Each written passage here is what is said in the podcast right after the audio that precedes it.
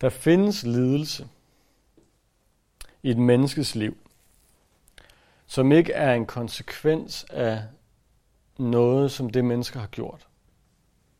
Som ikke er en straf for synd, som ikke er en opdragelse eller en irettesættelse, og som ikke engang er en lidelse forårsaget af vores tro på Kristus, som vi ved medfører forfølgelse.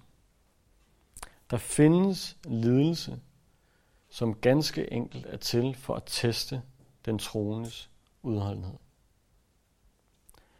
For at teste den troendes kærlighed til Gud. Og det er en skræmmende tanke.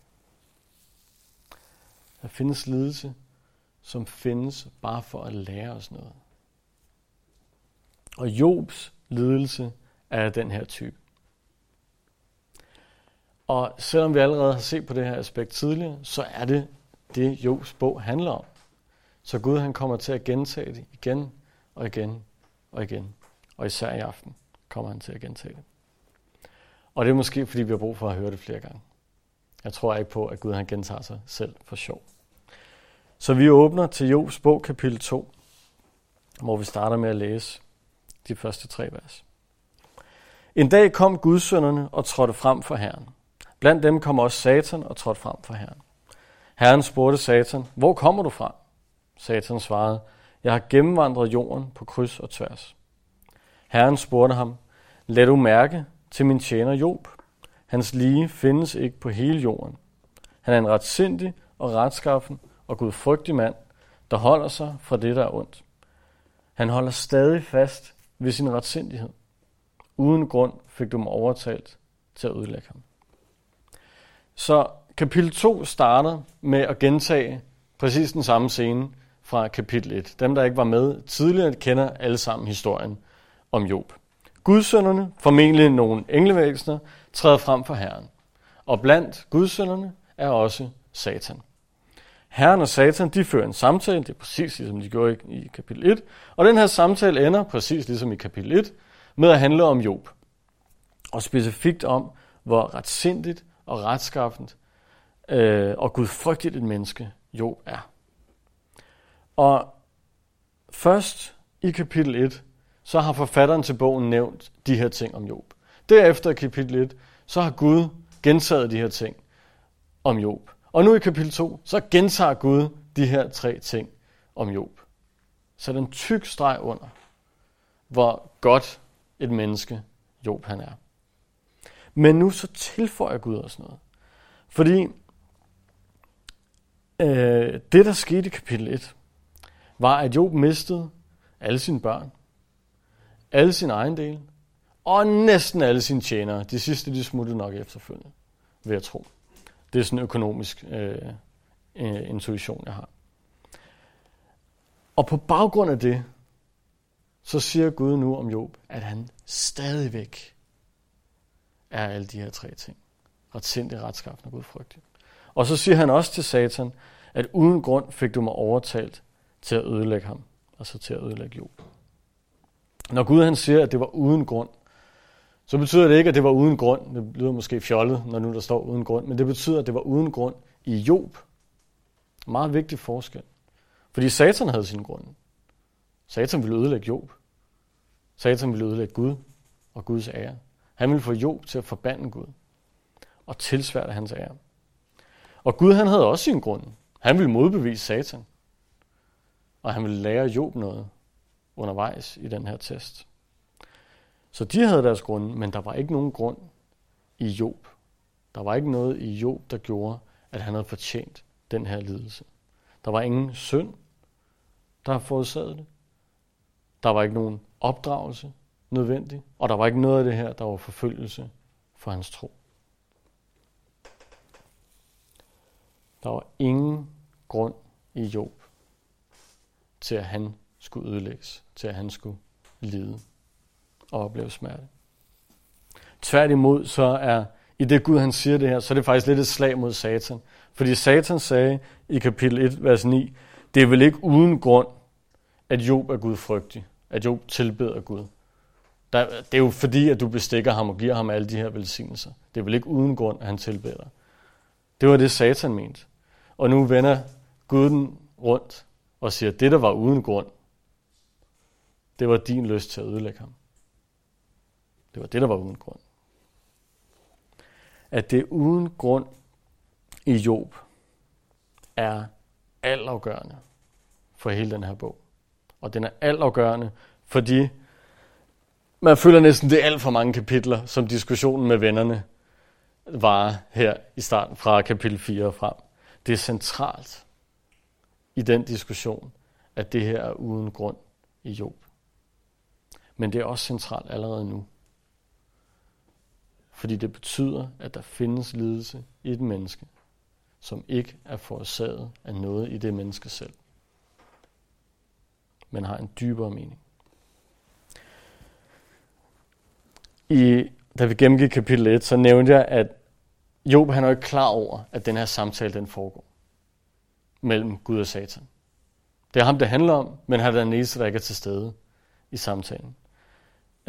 Og jeg tror, at hvis han var klar over det, så ville han nok have lyst til at bryde ind.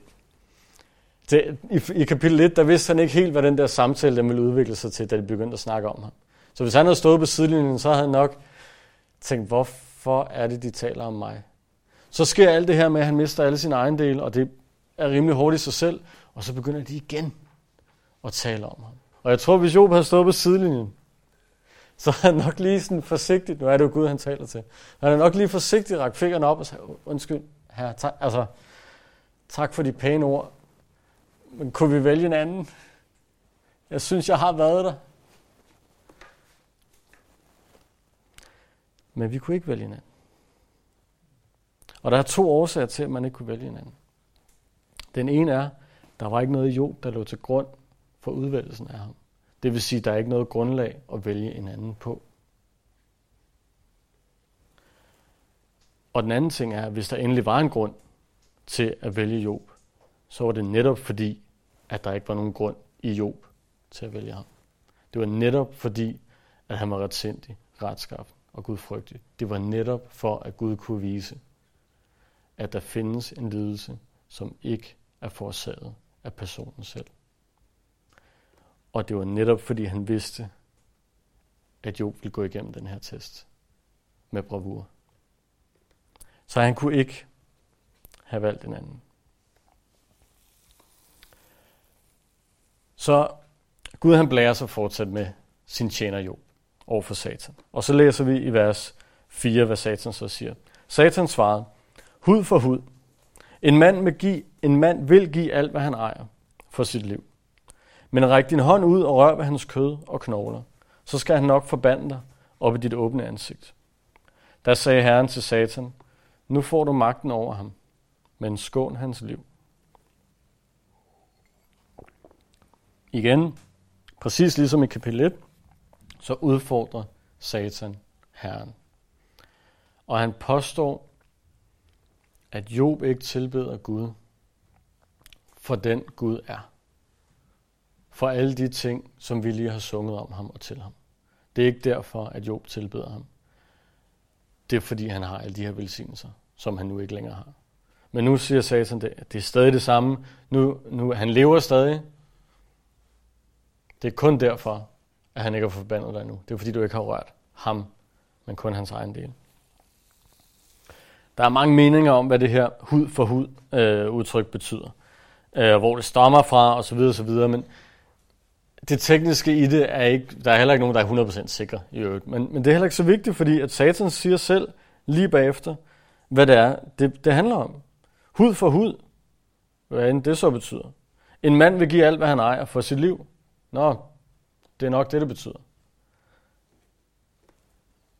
En mand vil give alt, hvad han ejer for sit liv, men ræk din hånd ud og rør ved hans kød og knogler, så skal han nok forbande dig op i dit åbne ansigt. Hvad end det helt præcis betyder hud for hud, så er Satans pointe tydelig. Job bliver kun ved med at tilbede Gud, fordi Job selv ikke er blevet ramt endnu. Og han siger sågar lidt mellem linjerne, at hvis Job selv havde haft valget mellem hans børns velbefindende, hans børns beskyttelse, hans børns hud, om man vil, og Jobs egen hud, så havde han valgt den skæbne, børnene fik for dem. Det er det, Satan siger. Når han siger, at han tilbeder dig kun, fordi du ikke har rørt ham, men han er ligeglad med, at du har rørt hans børn, så siger han reelt set, hvis du havde givet Job valget selv, så havde han selv valgt alle de her forbandelser over hans børn, over hans egen del. Og det er selvfølgelig en påstand, som er fuldstændig uden grundlag.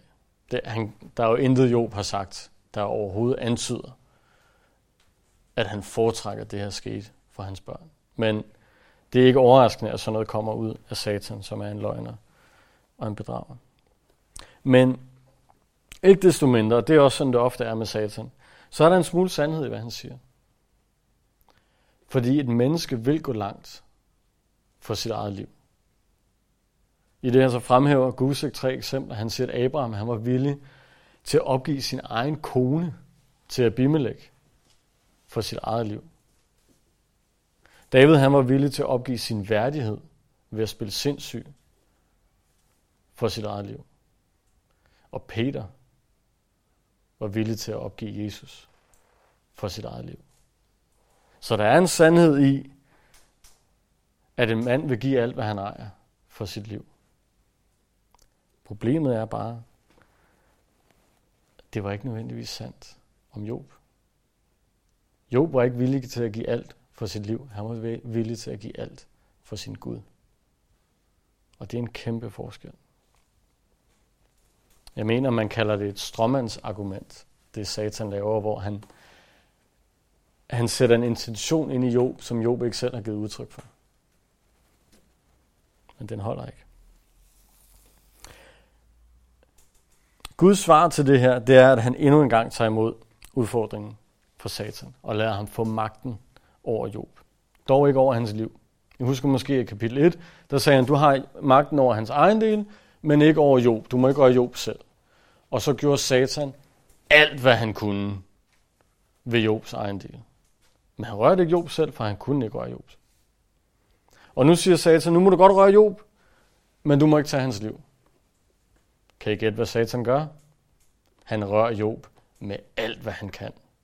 Men han formår ikke at tage hans liv. Der er en grænse for, hvad han kan. Og den grænse hedder Gud.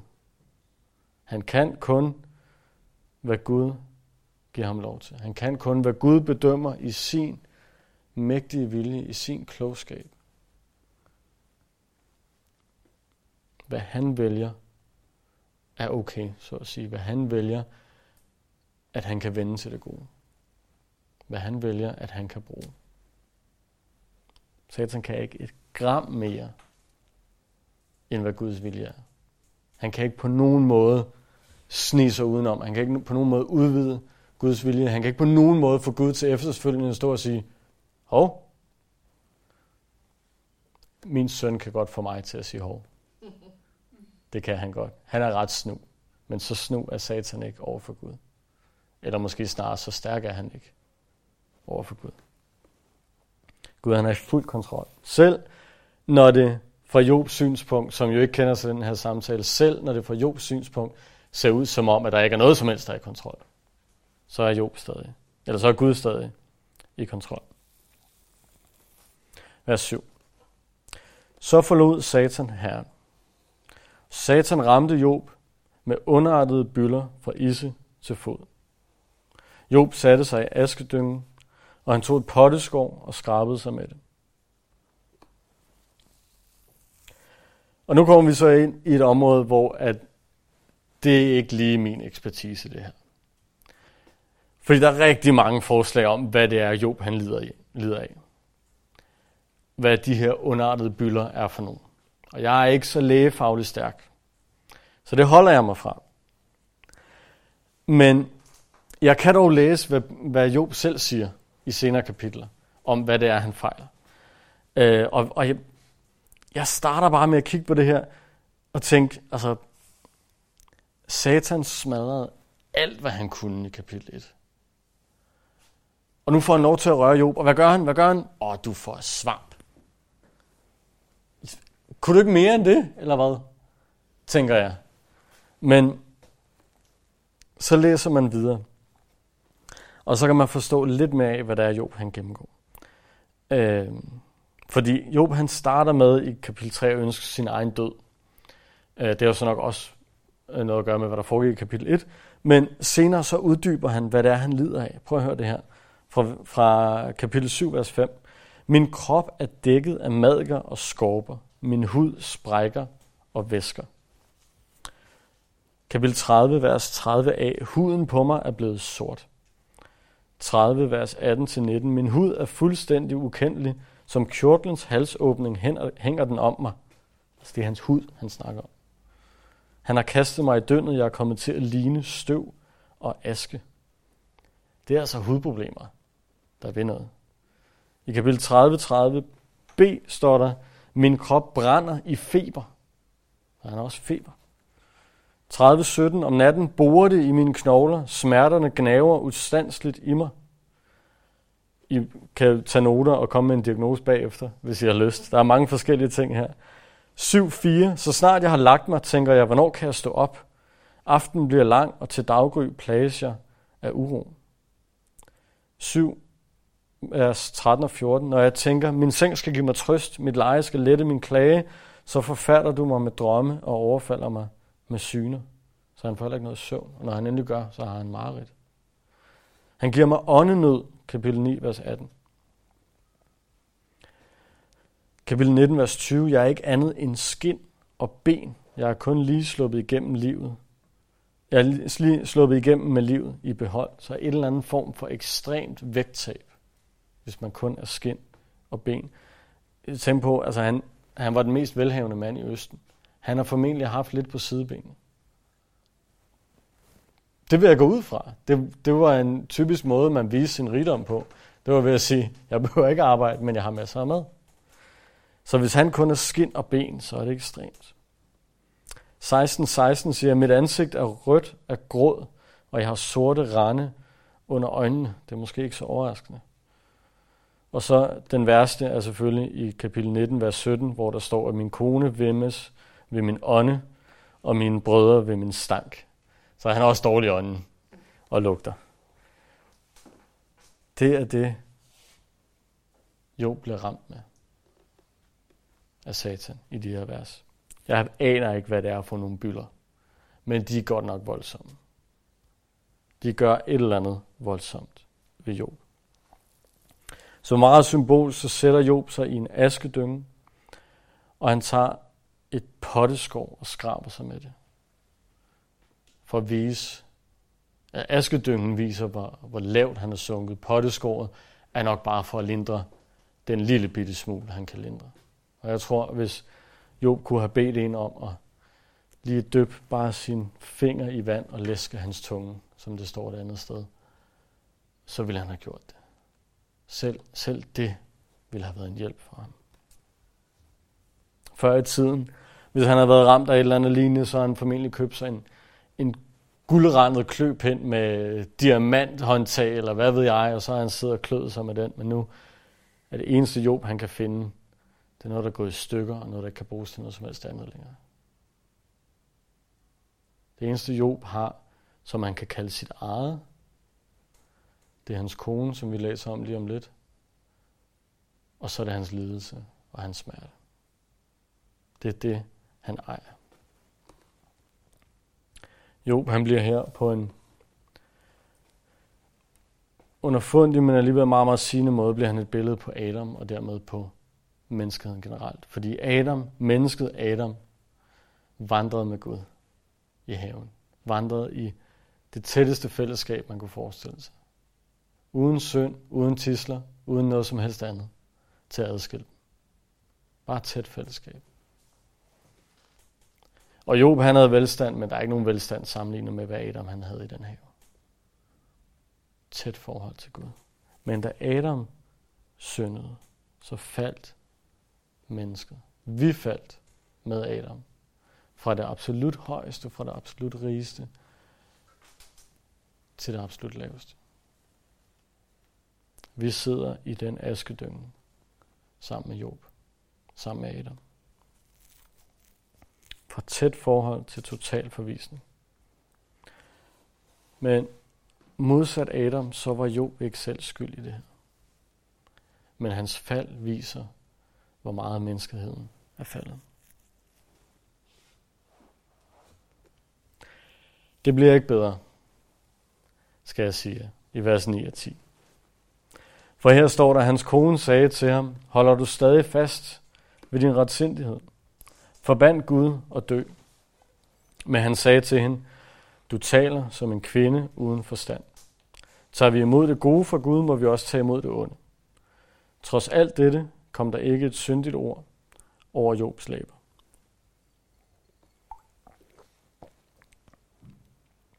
Der er sagt mangt og meget om Jobs kone. Der er sågar blevet lavet jokes om Jobs kone. Nogle af dem er ret sjove, skal jeg gerne indrømme. Men jeg tror generelt, at vi er lidt for hårde ved Jobs kone. Jeg tror, vi dømmer hende for lidt. Både Johannes Calvin og Augustin og en tredje af de der store helte kaldte hende Satans håndlanger, Satans hjælper, Jobs fjende. I kunne selv blive ved. Men lad os være fair, og lad os se på, hvad det er, hun siger. Først og fremmest, så siger hun, holder du stadig fast i din retsindighed? Det ligger lidt implicit i hendes ord, at det gør hun ikke længere selv. Hvis man siger til nogen, holder du virkelig stadig fast i det der, så holder man nok ikke selv fast i det. Hun har selv givet op. Hun har mistet modet. Hun har mistet troen. Hun har mistet håbet på, at der nogensinde skulle komme noget som helst godt for dem forud. Ligesom Job, så kender hun ikke den her samtale. Hun kender ikke Guds plan. Det eneste, hun kan se, er, hvad de har oplevet i det sidste halvanden kapitel. Hun har opgivet at forstå, hvorfor al den her lidelse kommer imod dem. Og hvem kunne ikke forstå det? Hun har oplevet det samme som Job i kapitel 1. Alle hans børn var sjovt nok også hendes børn. Alle hans ejendele og også hendes ejendele. Jeg ved ikke, hvordan sambeskatning fungerede dengang, men jeg vil tro, at de ligesom har været fælles om tingene. Ikke? Alt, hvad Job oplevede i kapitel 1, er præcis det samme, hun har oplevet. Hun har mistet præcis det samme som Job. Hun har ikke oplevet den her voldsomme sygdom, men hun har set sin mand gå igennem voldsomme sygdomme.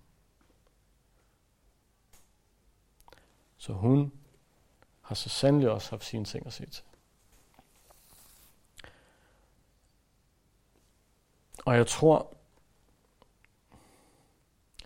at det her med, at hun oplever sin mands forfald på den måde, at han bliver syg, at han bliver ramt, at han sætter sig ud i askedyngen. Jeg tror, det er det, der har gjort forskellen. Jeg tror, at hun har kunnet holde sammen på sig selv, da de faldt sammen. Da de mistede sammen. Da de gik igennem alt det her i kapitel 1 sammen. Da de sammen kunne dele lidelsen og smerten og trøste hinanden. Vi synger det til bryllupper. Der er med glæden man dobbelt glad og halvt om sorgen så tung at bære. Jeg tror, hun kunne bære det, da de kunne bære det sammen. Men da han faldt yderligere, uden hende, da han gik udenfor og satte sig i askedyngen for sig selv, uden hende, så kunne hun ikke holde sammen på det længere. Fordi så stod hun alene. Og nu påstår jeg ikke at være ekspert i mand-kvinde-forhold, slet ikke nummer 2 af dem. Men er det ikke en tendens, at mænd helst, især når det handler om følelser, mænd vil helst klare det selv. Mænd vil helst lukke sig inde, bearbejde det selv. Kvinder vil helst tale om det. Jeg siger ikke, at den ene er rigtig eller forkert, men er det ikke sådan, det er? Kvinder har brug for og tale om det, har brug for, at vi klarer det sammen. Men Job klarede det ikke sammen med sin kone. Han satte sig i askedyngen og han satte sig der alene. Og jeg tror, det var det, der var afgørende for hende. Jeg tror, det var det, der tog hende det sidste stykke over stregen. Hun har også oplevet en helt ekstrem situation. Og Job, han står ligesom som det ekstreme eksempel på udholdenhed, på tillid til Gud, tro på Gud, håb om en bedre fremtid, tålmodighed, ydmyghed. Han er det helt ekstreme eksempel. Jeg vil kun nævne én, der er mere ekstrem i Bibelen. Søndagsskolesvaret. Han er det helt ekstreme eksempel. Han er ikke gennemsnittet af troende. Han er ikke gennemsnittet af os, der er her i aften. Han er ikke den almindelige troende. Jeg tror ikke engang, at han er kravet til troende, at han er forventningen til troende. At vi bare, jeg er da ligesom Job. Jeg vil gøre præcis det samme som Job. Nej, det kan jeg da på ingen måde. Jeg vil da håbe, jeg kunne gøre det. Men jeg kan da på ingen måde bare gå ud fra, at sådan vil jeg også reagere. Han er det ekstreme eksempel. Jobs kone oplevede næsten det samme, som han oplevede. Og hun er nok den gennemsnitlige troende. Hun er nok det mere almindelige menneske, så at sige. Ikke at det, hun siger og gør, er rigtigt. Ikke at det, hun siger og gør, er godt, slet ikke over for hendes mand. Men jeg kan godt forstå hende. Jeg kan godt forstå, at man efter det her ikke kan længere. Men eksemplet at følge er selvfølgelig Job. Det næste, hun siger, det virker først og fremmest endnu mere ekstremt. Og når man så, det er også ekstremt, men når man så lige kigger på det, så giver det lidt bedre mening. Hun fortæller nemlig Job, at han skal forbande Gud og dø. Det er ekstremt. At sige til sin mand, at han skal forbande Gud og dø.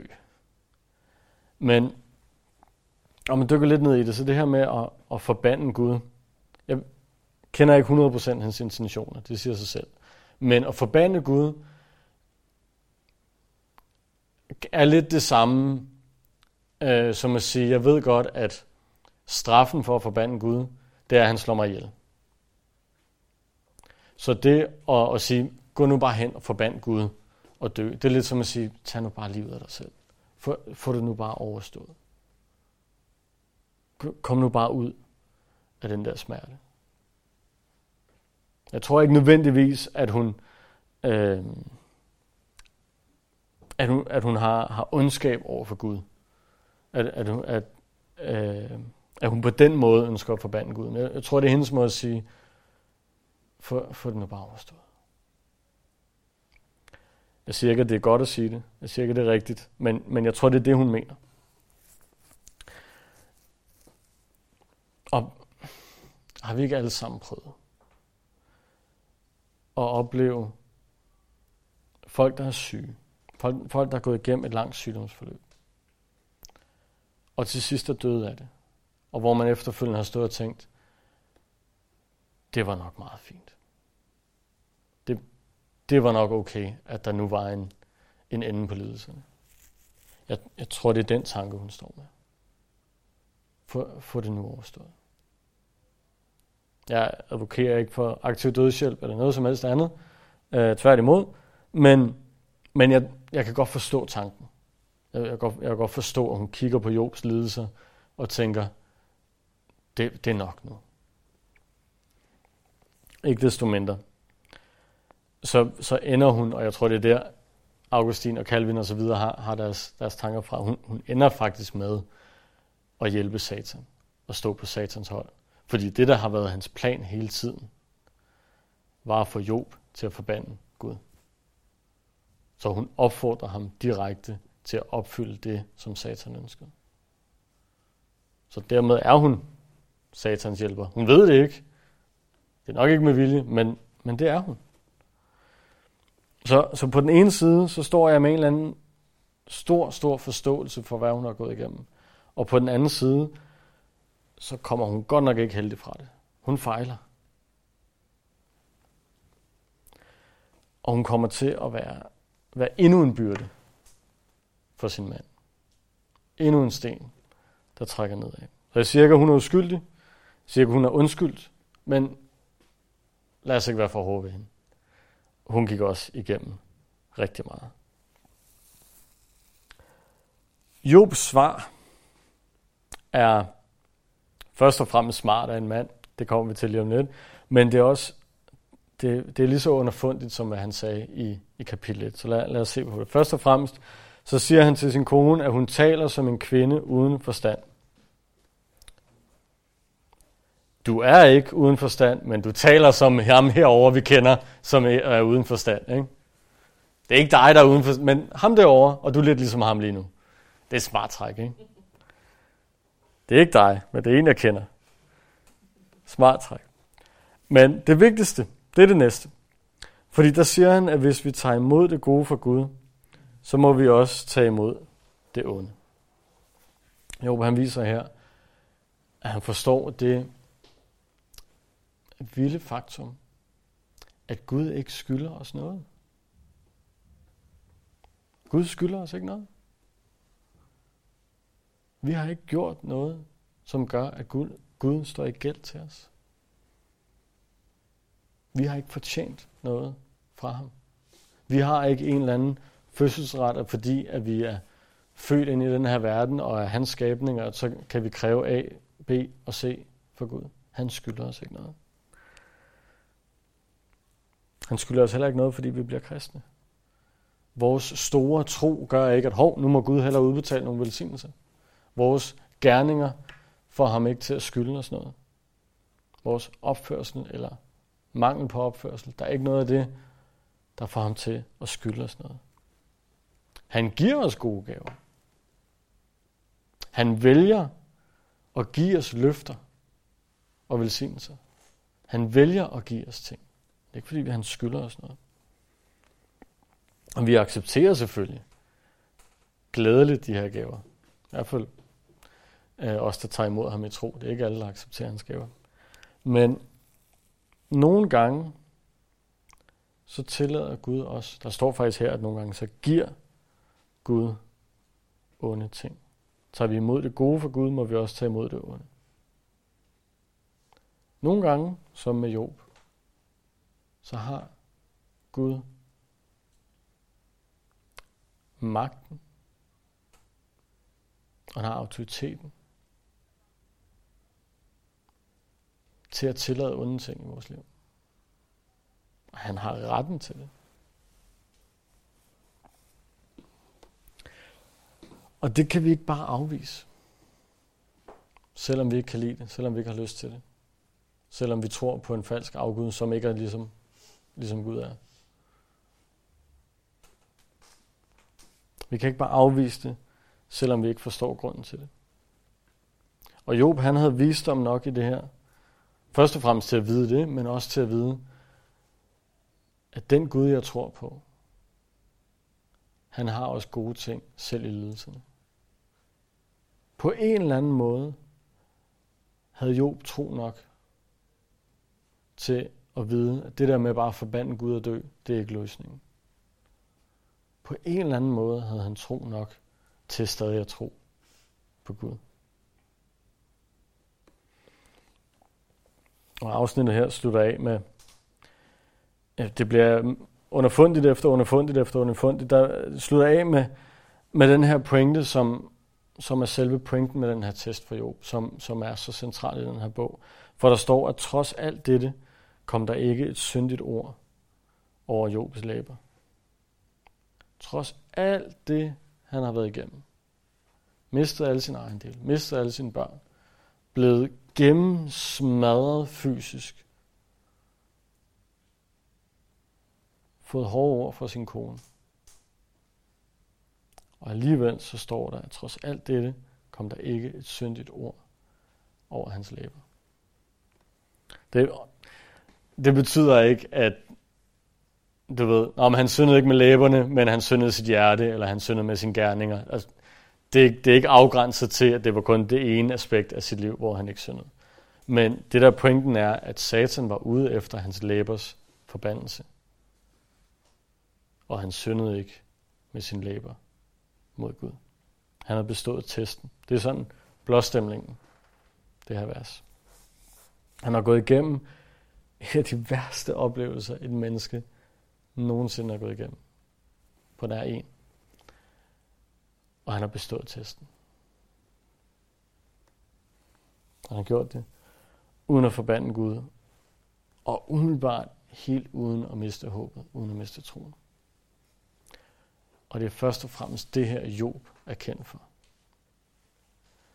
Jobs bog er kendt for at være indviklet og kedelig i de næste 35 kapitler. Men Job, personen, er kendt for det her. Job, han er nævnt én gang i det nye testamente. Prøv at slå op en gang. Jakobs brev, kapitel 5.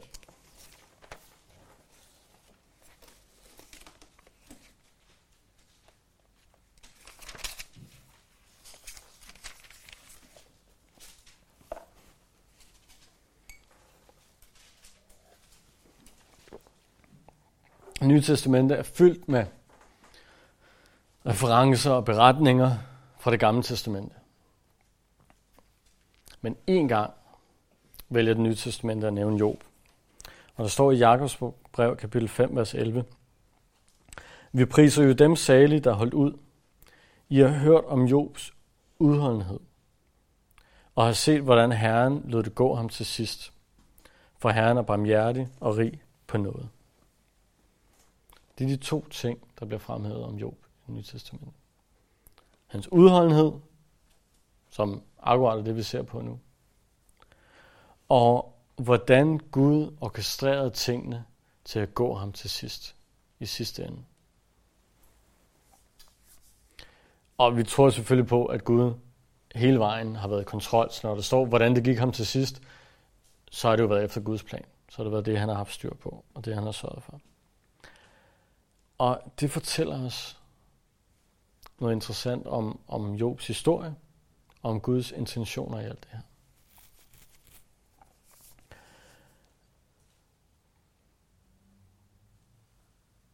Der var ikke nogen grund i Job til hans lidelse. Der var ikke noget som helst i Job, der gjorde, at han havde fortjent at lide på den her måde. Som nævnt tidligere, det er ikke en straf for synd. Det er ikke en rettelsættelse. Det er ikke en konsekvens af et eller andet, han har gjort forkert. Det er ikke forfølgelse for hans tro. Det er langt dybere end det. Ravi Zacharias, hvordan man så ellers udtaler det, han skrev en bog, der hedder If God Why Evil? Hvis Gud, hvorfor ondskab? Hvorfor eksisterer ondskab, hvis Gud findes? Og der skriver han, at kærlighed har sine grænser. Og kærlighed har aldrig været tiltænkt at være billig eller gratis. Kærlighed har den højeste omkostning.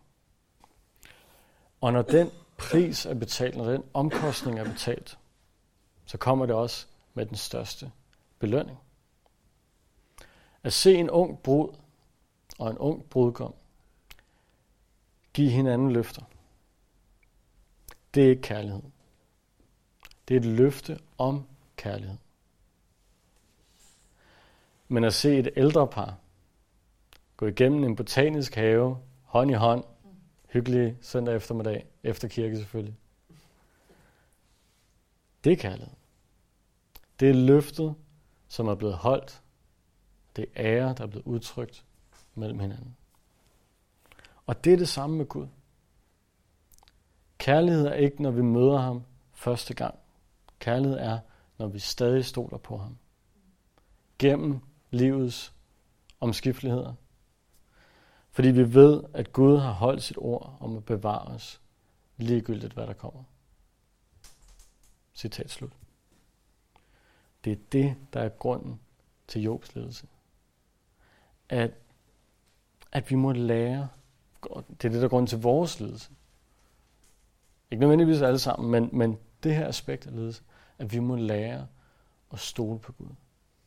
At vores kærlighed til ham må blive vist, ikke bare for Gud, men også for andre mennesker. At de må kunne se, hvor meget vi elsker vores Gud, til trods for vores omskiftelighed af vores omstændigheder og vores lidelser. Og det er for, at vores kærlighed kan brænde endnu varmere for ham. Jeg hørte en lignelse om det kristne liv som en flyvetur. Og mens vi er heroppe, så er alt fint og godt. Vi kan se skyerne, det er hyggeligt, der er film på, det er dejligt. Der kommer lidt mad, den er ikke så god, det er okay, vi har selv kiksmad. Det er hyggeligt heroppe. Det er dejligt. Og vi er ikke klar til at lande endnu, for vi er stadig midt over Atlanten. Men alligevel så begynder det at gå nedad. Og det begynder at gå nedad. Og endnu mere. Og vi begynder at blive bange. Og det ryster. Og kiksene falder på gulvet. Og det er ikke særlig sjovt længere. Og vi ved ikke, hvad der kommer til at ske. Men det er sjovt nok hernede, at vi rækker allermest ud mod Gud. Det er sjovt nok hernede, at vi er allertættest på ham. Det er her, vi for alvor føler, hvor meget vi har brug for ham. Og Gud, han redder os, som altid, og vi kommer op igen. Og det vi er heroppe, måske sågar på vejen, men især når vi er heroppe, så siger Gud, kan du huske hernede? Jeg prøver at lære dig noget. Jeg prøver at drage dig tættere på mig. Jeg prøver at vise dig, hvor meget du har brug for mig. Og endnu en gang, jeg prøver at lære dig noget.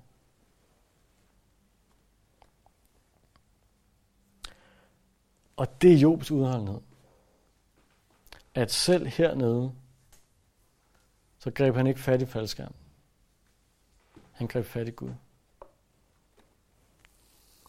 Og det er samtidig Guds intention for, hvad der skulle ske til sidst, at flyet kommer op igen.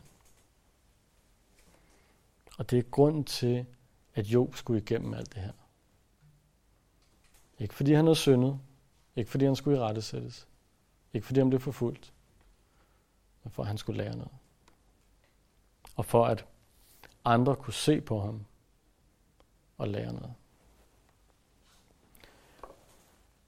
Og min pointe i aften er, du må ikke give op, når du er på bunden.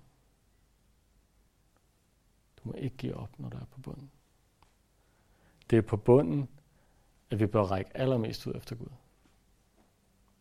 Gud, han siger sjovt nok, at han er stærk på vegne af de svage. Han siger ikke, at han er stærk på vegne af de stærke. Det er han også. Jeg tror også, at stærke er velkommen i hans rige. Men han understreger, at han er stærk på vegne af den svage. Og han siger, kom til mig, alle I, som slider jer trætte og bærer tunge byrder, og jeg vil give jer hvile. Vi kan række ud til Gud, når vi er på bunden, når vi ikke har styr på det hele, når håret ikke sidder perfekt kl. 10:32 søndag formiddag.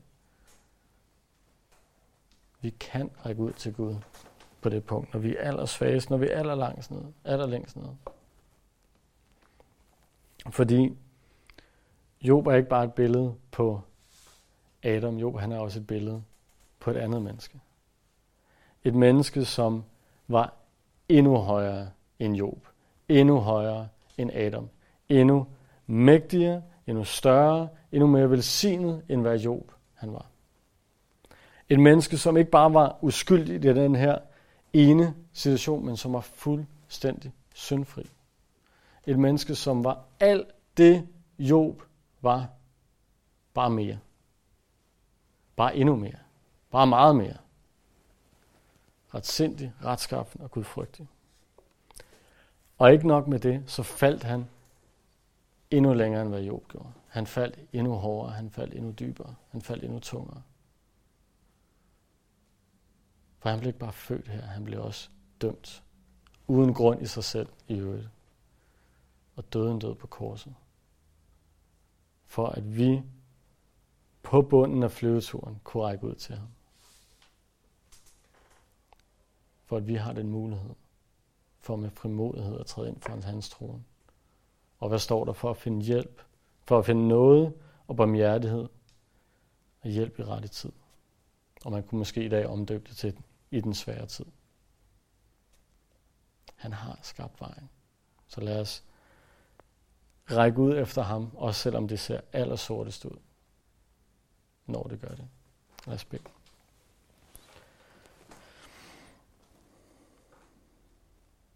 Jesus, tak, at du gjorde alt det. Jeg har kendt dig nu i over 10 år, og jeg forstår det stadig ikke helt. Ja, tak, at du døde for os. Tak, at du valgte at træde ned i den askedynge. Selvom du ikke behøvede, selvom du ikke skyldte os noget, så valgte du at træde derned for at trække os op. Ja, det tilbeder vi dig for, og vi beder, at du må give os noget, barmhjertighed, styrke til at holde fast i dig, hvad end der måtte komme. Og her må det være din styrke i os, må det være din hellige ånd, der indgyder troen i os. Til at leve for dig og til at vandre med dig dag efter dag.